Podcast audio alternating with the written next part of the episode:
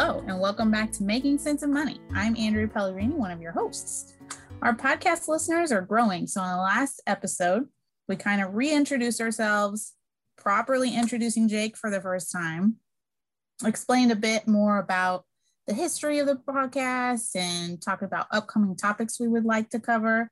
And if you're interested in learning more about where we've been and where we're going, please check it out. And I'm Jake Hamilton, the aforementioned. Thank you, Andrea. Uh, we want to remind all of our listeners that you can always check out our past episodes on Apple Podcasts or Google Play. Uh, and if you have a comment or question, you can contact us at studentmoney at uillinois.edu. And also, I want to welcome back Nikki Giancola Shanks. Welcome back, Nikki. Hi, guys. Well, thanks for uh, the warm welcome. I'm excited to be back from maternity leave. Uh, I did listen to the pod when I was away. Uh, so that was fun. I appreciated the shout outs and I'm happy to be back.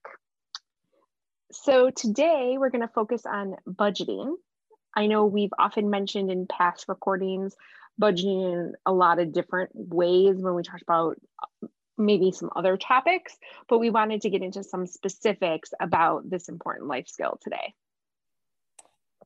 We're happy to have you back, Nikki. And uh, just for the listeners, so today I'm going to be talking to two budget experts in Andrea and Nikki. Um, so I'm going to ask them some questions and they're going to explain some budgeting stuff to everybody. Uh, but to kick us off, Andrea, why should people budget? Well, first of all, I think thank you for putting us on a pedestal. right? No pressure. no pressure. I would I would like to say that I am not a budget expert, but I do know how to explain a, a variety of budgeting systems that work for different people. So um, I think it's important to remember that people define the word budget in different ways. Um, but like the act of, the, of budgeting, the verb budgeting, basically means you're being mindful of your spending choices and how those choices help or hinder you in reaching your goals, your personal goals, your professional goals, your family goals.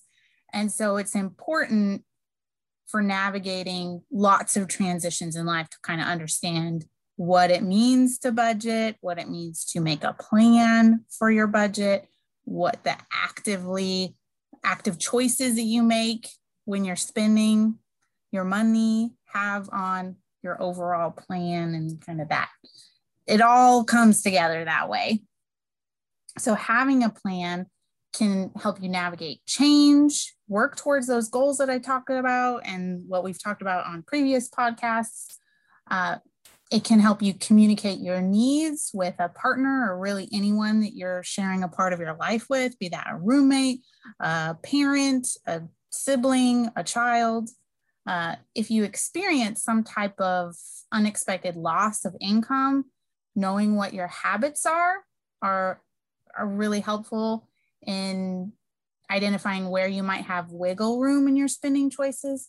And that can help you reassign where your money goes pretty quickly. If you don't know where you've been spending money, you can't make changes to your habits if, like, you have a loss of hours at work that impacts your your pay. So budgeting can help you also look for resources more broadly than than just income from a job. So you can leverage things like community resources or social capital, knowing people that have certain skills or you can barter with to accomplish shared goals or even to have fun. That's great information. And I guess I should say you guys are experts to me. At least I view you as experts. So I just wanted to convey that you know a lot about this and you've taught it before. Um, but I'll, I'll ask this uh, Is there a difference between a budget and a spending plan? Um, thanks, Jake. So there is a difference, but it's really more semantic than anything else. And it's more about kind of how you want to view your money. So with budgets, budgets tend to be, they list out all your expenses, right? Like you're going to put $100 a month for electricity, maybe $75 a month for internet, whatever it might be, including things like I'm going to put in there a hundred dollars to go out to like to go out, right? Like to go to dinner with friends or whatever. I'm I'm going to budget for that. And a lot of people find that that's really restrictive because month to month some of those change those expenses may change and it feels like okay now I, I have this marked as being you know $50 for this thing but I didn't use this so can't you know it that budgets ex- are kind of more strict. And a spending plan the way that people kind of think about it that way is they have specific things that they know that they have to spend money on. Rent utilities if you have a mortgage childcare like all those fixed groceries all those fixed kind of you have this stuff every month. And then everything beyond that is kind of extra and you could spend that however you want. So maybe that means one month, you know, you're spending $25 because you only went out to dinner one time with friends. But then the next month you're spending 75 because you went out three times in a month. Um, so that it's a, it's a little bit more people view it as a little bit more flexible that way. But in essence, either way, whether you use technic- a technical budget or a spending plan, a roadmap for how you're going to um, spend your money and make sure that you are paying your expenses and things like savings, etc. Andrea, anything you want to add there?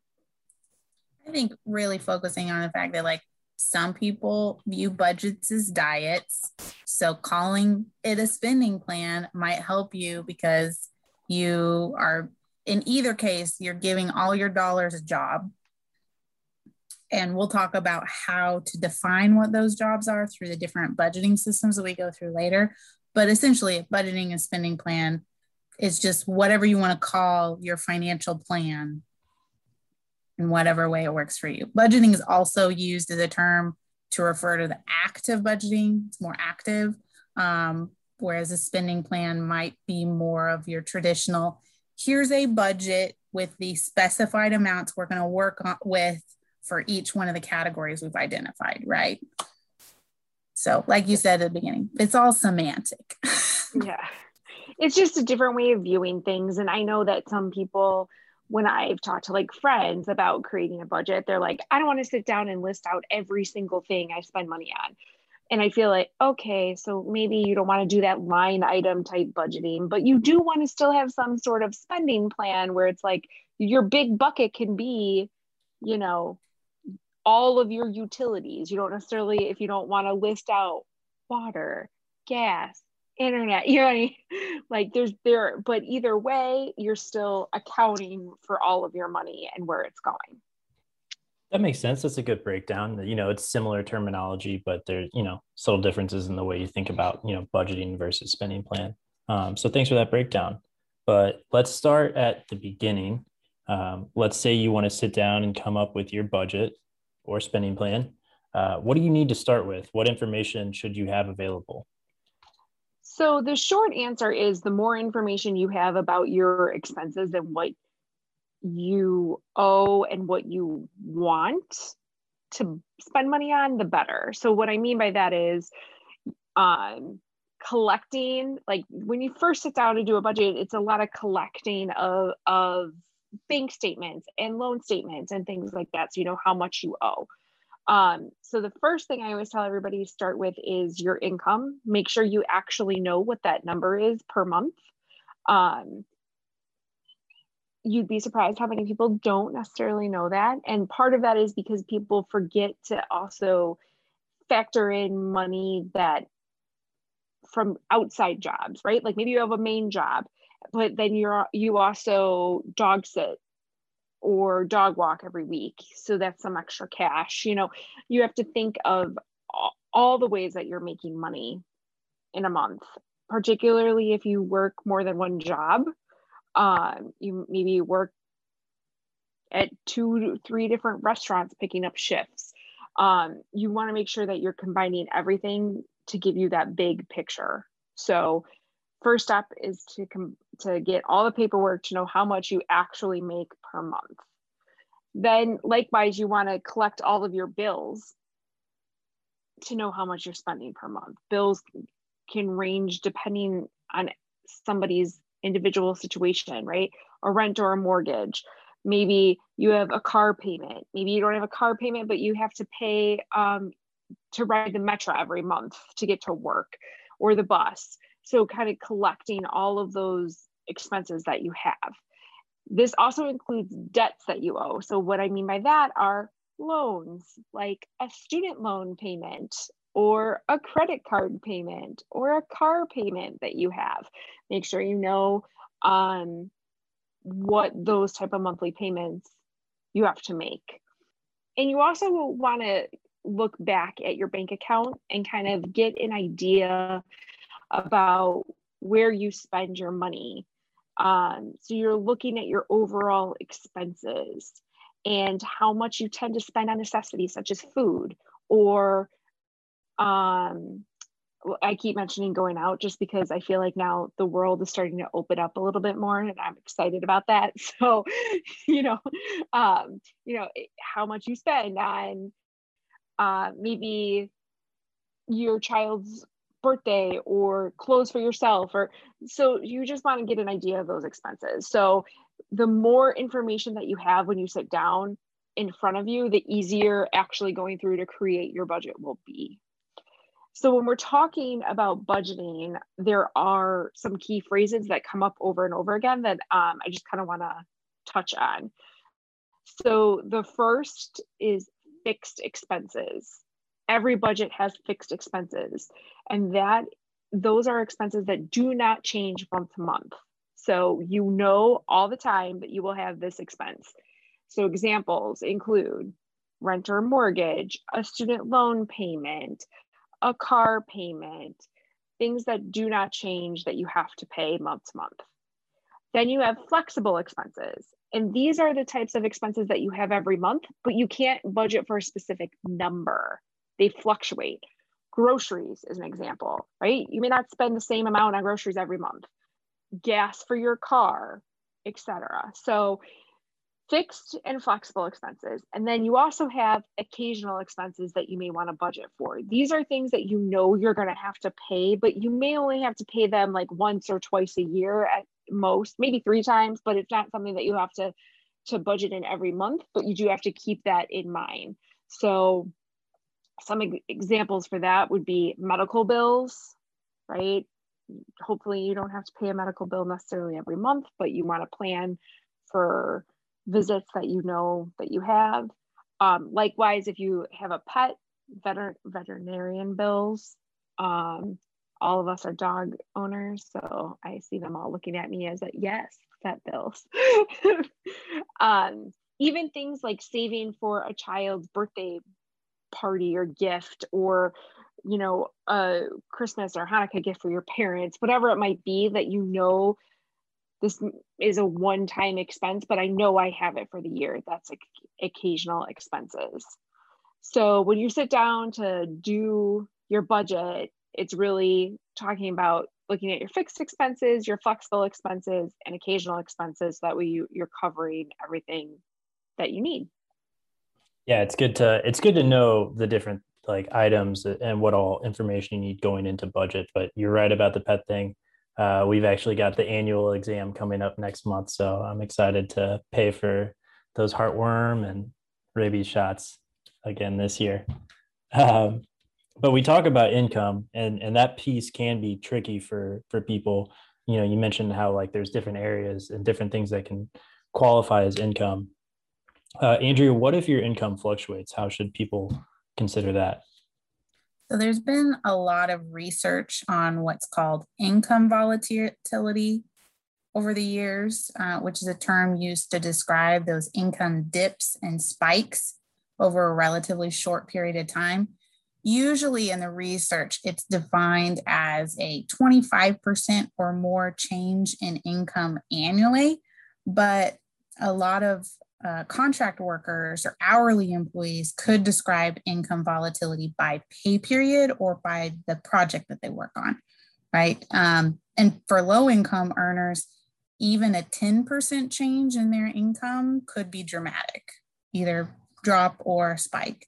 Um, so if you're a person that experiences a lot of income volatility, it's safest to think more long term than month to month about both your income and your expenses. You might consider looking at planning quarterly and tracking at least by pay period, um, and and then building up an emergency fund can be really helpful for navigating those times where you might have a drop in your income. So, so once you gather all that info, then what? Uh, I feel like this is where a lot of people get stuck. How do you actually go about the process of budgeting? How do you budget? Um, how should you be putting away this money into different categories? So, Andrea and I are going to kind of talk through some different budgeting strategies that are out there. But the main thing I want to stress is that there are many, many different ways that you can budget. Andrea and I are just going to touch on some of the most populars. But it, it's very important to realize that not one strategy or plan fits all. You're going to have to tweak and find one that works for you specifically. Um, it's never good to think that you know, oh, well, this plan says I have to do it this way, but there's no way that your finances fit with that plan, then that plan's not for you and that's fine. Um, we'll give you some examples of that as we go along, but um, just know there are many plans out there and budgets that you can follow, but that you can feel free to kind of tweak them to meet your own individual needs. So 50, 30, 20 is where I'll start. This is a pretty popular um, budget strategy because Senator Elizabeth Warren had wrote about it in her book. Not not a not her most recent book. It was a few books ago, but so it's been around for a while, um, and it kind of uh, made this budget strategy much more well known than it was before. So the first thing that you have to do when you're dealing with a 50 30 20 is you sit down and you come up with your net income um, so that's where you start from there you're going to look at all your expenses just like we talked about and the 50 refers to doing that 50% of your budget should be spent on needs on um, expenses that are essential. So that's a lot of times that's going to be your fixed expenses, like we talked about before, right? Rent, budget, uh, rent, mortgage, car payments, student loan payments.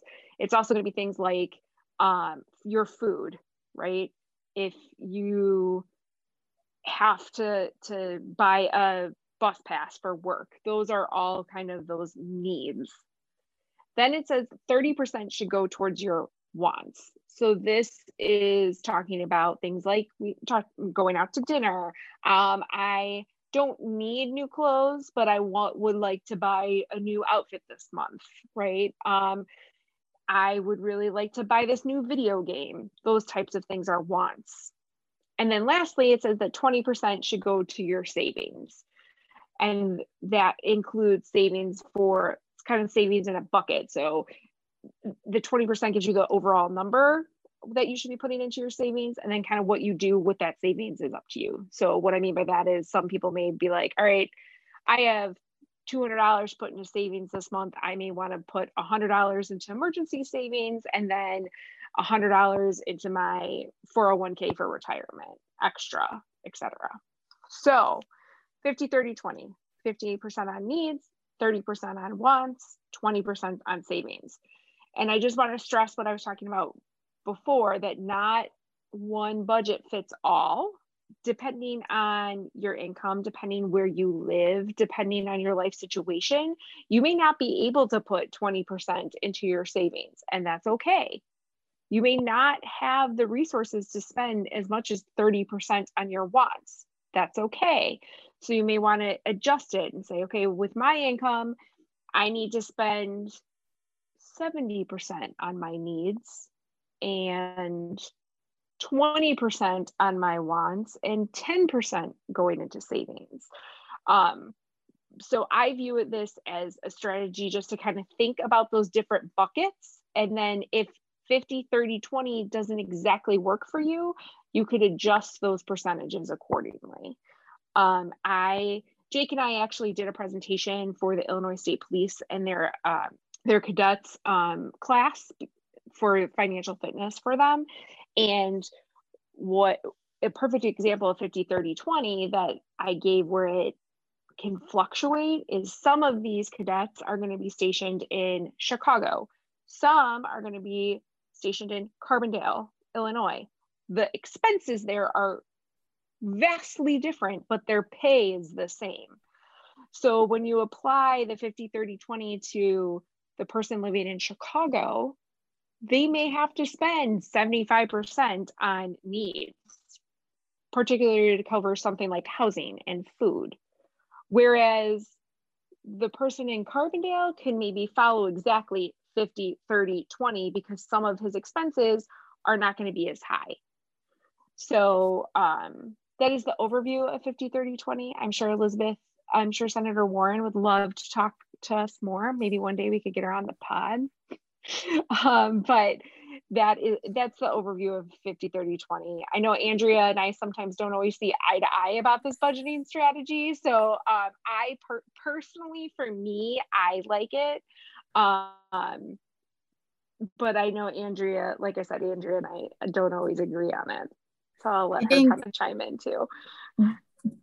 The one thing with 50 20 30 is where do you fit debt and according to Elizabeth, you fit it in the 20% goes to savings or debt. However, how you define your needs and wants could also determine where it fits in that 50, 20, 30. So there's a lot of room for interpretation depending on your income level, where you are in your life, you know, life transitions, that can all change what works best for you. So that's really important to remember. So I'm going to talk a little bit about the envelope budgeting system. That's this particular budgeting system has been around for a very long time, and some people associate it with Dave Ramsey, who's a big proponent of the system, but he did not invent it. Basically, what you do with this particular budgeting system is you decide what your budget categories are, maybe housing, utilities, insurance, groceries, dining out, gas or parking or bus fare and fun money. And then you put a set amount of cash, remember it's cash, in separate envelopes with the names of your categories on those envelopes. The trick is that you cannot borrow from one envelope to pay for the expenses in another envelope if you run out of money. So let's say you run out of grocery money, you're out of grocery money for the month. There's no more no more grocery cash in the envelope.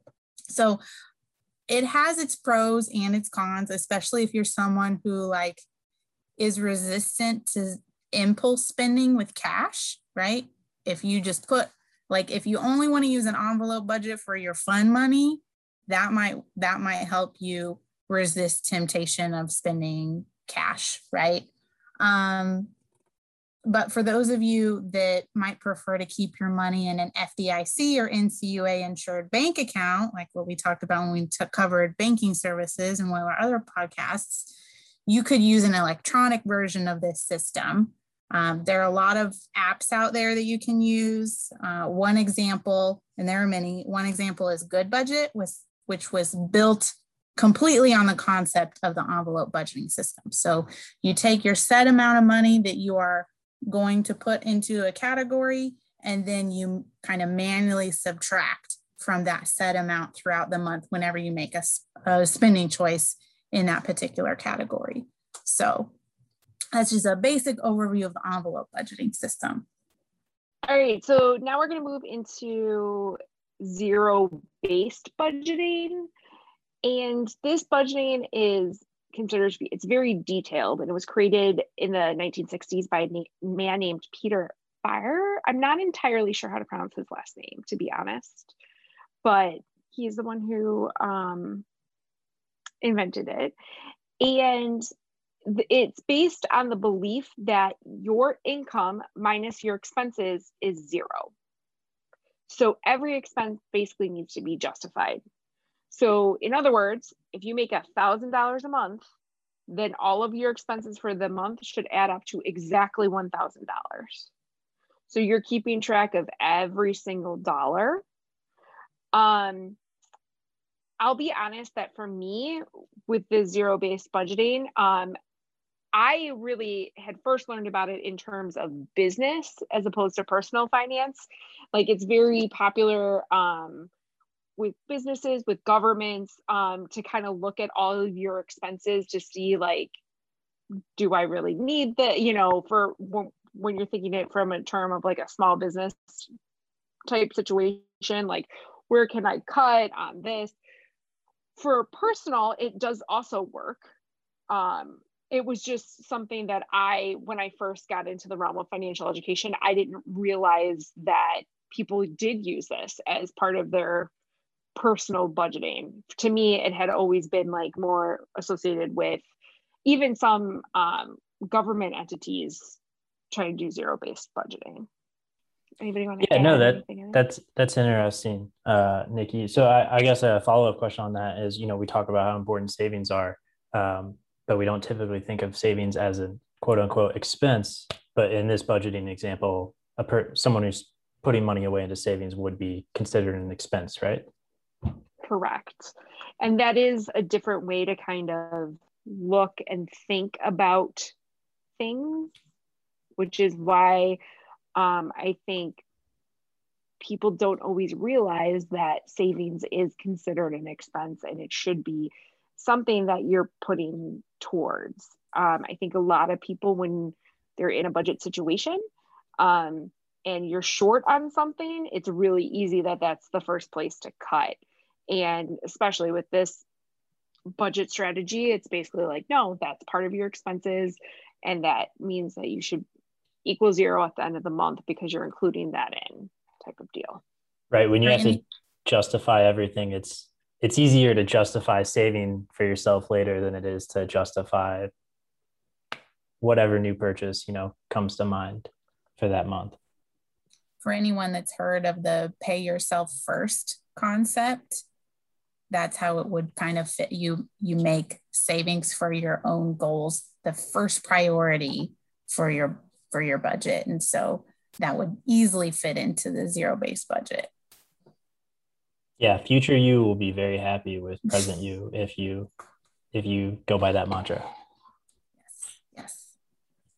so i'm going to talk a little bit about the 60% solution. So this was a budgeting system created by richard jenkins who used to be msn money's editor-in-chief. The article that i found on it was from 2011 so it's a decade old but he may have discussed it even earlier than that. He suggested that you should spend 60% of your gross income, that's before any deductions or taxes are taken out, um, on what he calls committed expenses. So he defined those as federal, state, and social security taxes, insurance, your regular bills, and living expenses like food, clothing, transportation, and housing. Then he said you should use 10% towards retirement, 10% towards long term savings, 10% towards short term savings for regular expenses, which he defined as vacation, repair bills, new appliances, things like that. And then 10% towards entertainment. He also suggested that he didn't need to track his expenses with this method because his checking account balance covered what he could spend since he was dedicating roughly 30% of his income towards savings goals for big expenses that he had historically um, run into trouble with. Personally, I think it's kind of ironic since the thing is, he tracked his spending for 20 years to come up with this system. So, not tracking your expenses, especially if you're a young person, you don't know what where you're going to run into issues, will not help you identify where your missteps are and um, where your financial commitments are really allocated. So he based this plan on his awareness of his own behavior. And if you haven't been tracking your expenses and you don't know what your behavior is, you're not going to be able to easily kind of say, this particular plan is going to work for me. So my opinion on this method is that it's a really good attempt at simplifying budgeting, right? You're talking about 60% of expenses and 40% towards kind of savings and fun money, which is the thing is budgeting is complex. That's why we're talking about so many different methods of budgeting. It involves behavior and planning. It involves self awareness and adaptability and kind of a knowledge of the financial systems that we have to work with and the markets that we make decisions in. So it's important to remember that the majority of living expenses are not fixed, right? We've already talked about fixed and flexible expenses. And the the costs kind of fluctuate regularly. And and even the dollar amount for taxes that people pay kind of changes especially with high income volatility. So it may be beneficial for some people to use this particular budgeting method but um, it's important to really recognize what your own skills are with money your strengths are with money and where you're spending kind of challenges are when deciding a budgeting system that works for you. I think we can share the, the article that I found on 60% solution in the show notes to give people a better insight into how it's laid out because it might work for people. I think it's very important to be aware of your spending choices though. So to be honest, this is a new one that um, Andrea had brought up to me. I hadn't um, had any really exposure to this one. So it was interesting to to learn about uh, about the 60% solution. All right, so I am going to talk about something that's called the mental accounting budget or the no budget budget. Um, this isn't really so much as much of a where to put your money type that we've talked about before like 50 30 20 right? 50% into the here 30% into this. This is more about um psychology of money and your philosophy of money. It's a behavioral economics concept that was introduced in 1999 by uh, nobel prize winner richard thaler.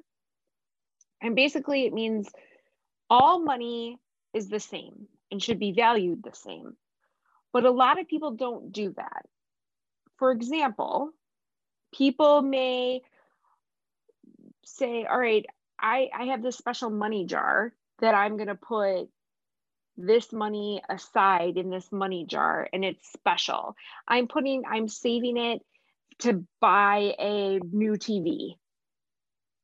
Well, why is that money being treated differently than the savings that maybe is going into your bank account that is earning interest? so it's kind of it it deals a lot with the behavioral behavioral aspects of how people save and and how they spend their money and it's also when people assign different values to their money they're also values meaning not like five dollars or ten dollars because obviously that's set but like this type of money is more important to me putting it aside um, in this money jar makes it special, then you're not necessarily looking at your budget as a whole and growing where you need to. By putting something in aside in this jar, it's not earning interest, it's not um, safe in a bank. So it's it was much more of a to make sure you're kind of looking inward at what your beliefs are about money and how you save money and how you spend money to make choices. Another way that I've heard of it be, being described as you discount money that you didn't expect. So, like, if you didn't expect a tax return and you get a big one, that's free money and you can spend it however you want instead of incorporating it into your plan or helping it using it to help you accomplish a goal faster that you had already decided on yeah, that exactly. makes a lot of sense. It's uh it's you know you you know you mentioned it's the behavioral economics aspect of this. That It's it's a it's more it's less about like it's less about getting the Excel sheet out and like you know you know finding an item for every expense you have and more about thinking what you're doing with your money about what you're doing with your money and making the right choices of of how you're managing your money I was just going to say with the mental accounting piece, you may have heard people describe the mental accounting kind of budget approach as you have different buckets of money for different purposes.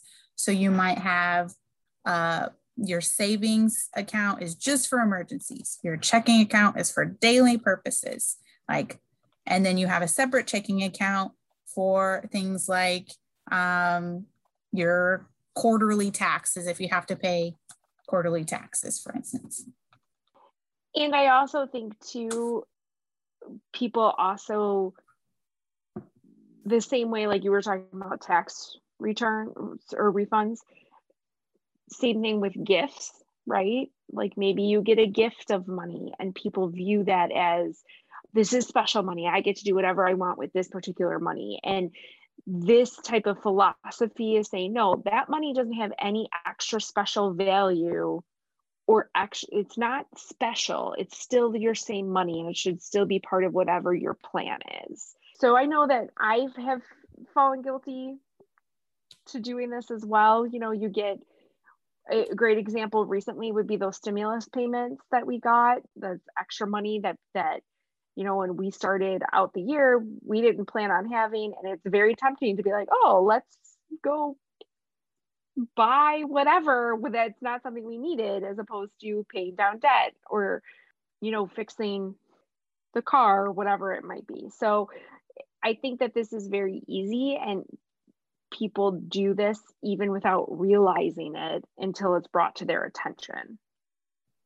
Yeah absolutely. I think yeah you can even do that with small amounts of money. And i know i fall victim to that too. You know when you get a birthday card that has a check from grandma in it or you know whatever it is and it's money you're not expecting um, you might be i think i think my tendency is when i get money that i'm not expecting is to be more frivolous with it um, than responsible with it. So it's this is a good different way to think about budgeting you know and, and to really consider you know any money that comes in any income whether it's from your job or from another source um, should be treated the same. I think i've also fallen victim to this and to help motivate myself sometimes i will alternate when i get unexpected money whether or not i use it frivolous, frivolously or use it towards a predefined goal. That's a great idea. I think i'm going to start trying yeah. to do that it definitely helps because sometimes you're like i just want to do something spontaneous right? I can't always be responsible. See if you alternate if you alternate then you do something responsible and then the next time you can treat yourself see? and then you know that's that's a good cycle. I like that. Yeah. All right andrea what do you what do you got next for us? So i have what some people like to call the traditional budgeting system so it's basically you take your net income that amount you get after taxes and other kinds of deductions are taken out of your paycheck and you subtract your monthly, quarterly, and annual expenses from it. So you you typically look at a whole year at a time. It could be a calendar year. If you like to make your own fiscal year, if you're an accounting nerd, you can do that. Maybe your account, your uh, fiscal year is from October to September, whatever you want.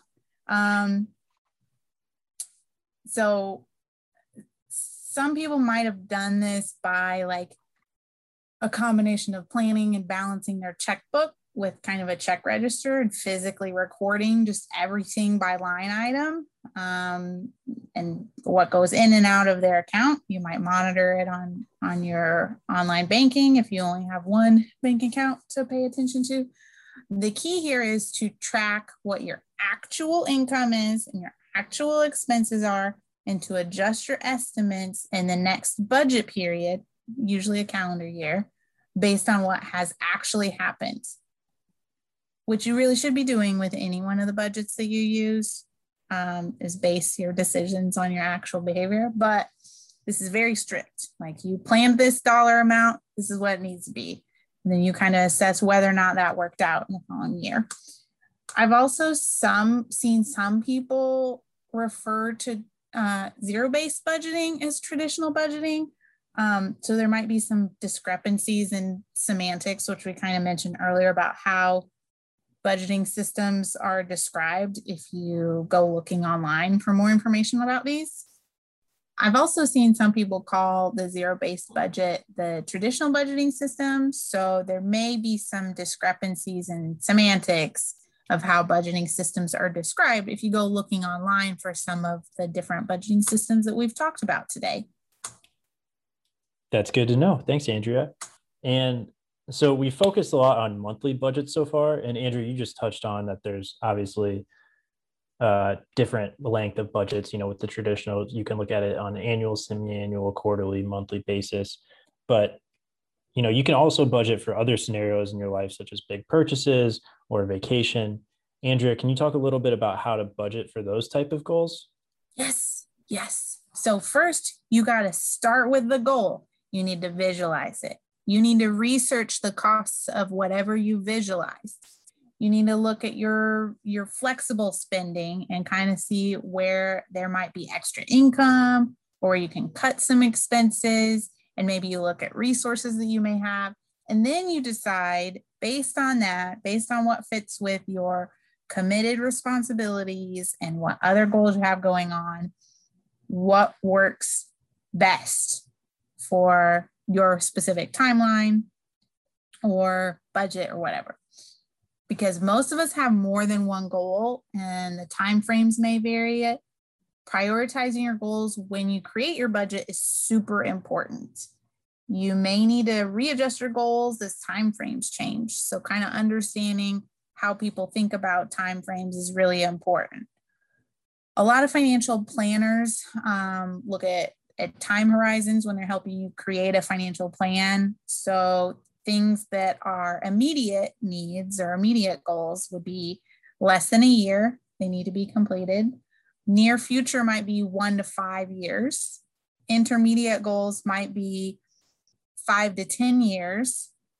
And then long term goals might be probably 10 or more years. And, and because life is unpredictable, as we already know, you might have to flip around your priorities or timelines based on what's going on in your life. For instance, like if you are deciding in five years, I'm going to put a new um, roof on my garage, and then a hole ends up being in your garage roof, maybe that timeline gets pushed up and you have to negotiate one of your other goals.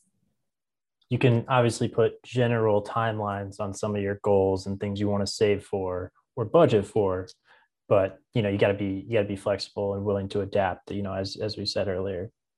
Um, so we've covered a lot so far in different types of budgets, but uh, I'll just open it up to the both of you. Uh, and Nikki, we'll start with you. But in your opinion, what is the most important thing to do when budgeting? So for me, the most important thing to do when you're budgeting is to track your spending um, and plan out your expenses. You know, those are the two most important things that you could do, and I kind of do them together to make sure you're staying on a budget. Great. And Andrea? Uh, I think knowing that there are multiple ways to track your expenses is also really important. We really focused on the planning aspect of budgeting throughout talking about this the system. So different ways you can track your spending include physical, write it down in a notebook and tally it up. You could do it electronically, which could be either physically writing everything down in like a notes app and tallying it up, or automating it through financial aggregators if you have multiple accounts or looking at online banking. There's a lot of budgeting tools now in online banking, thanks to financial institutions providing those resources for us. Some people use something called a, a shoebox tracking method. They just collect all their receipts, put them in a, a shoebox, and the end of the week, they get them all out and tallying them up and put them in different categories based on just their receipts. That kind of requires you to track and hold on to your receipts, which is why people use shoebox sometimes. Um, again, if something doesn't work for you, change it. I know, like, I've tried to manually track my expenses in the past, doesn't work. I got to automate it. So, if if tracking it manually doesn't work for you that's okay there are other tools to help you And then you can make a plan based on your behavior. So it sounds like tracking and planning are very important parts of budgeting. And I think it's important to be flexible too, you know, as we talked about. But I know this is a lot of information uh, for the listeners, but we hope that it got you thinking about the importance of establishing a budget. I'm sure this is not the last time we'll be discussing the importance of budgets on this show. There are many resources out there to help you for um, planning a budget, including templates. There's some that utilize the different strategies that we talked about uh, already today. And now that you have the names of these different types of budgeting strategies and what they entail, you can research more in depth and experiment with what works for you. You might challenge yourself to make a budget in the next month or two, or if if maybe creating a spending plan without more information about your behaviors sounds kind of daunting to you, maybe you just start tracking your expenses first and then create a plan after a month or so based on your personalized data collection. Thank you guys so much for listening today. Um, join us next time on a topic that is timely, given that summer is upon us travel planning, including ways to save money while you're traveling. So, as always, please subscribe to us on Apple Podcasts or Google Play and pass along to your friends. Thanks, guys.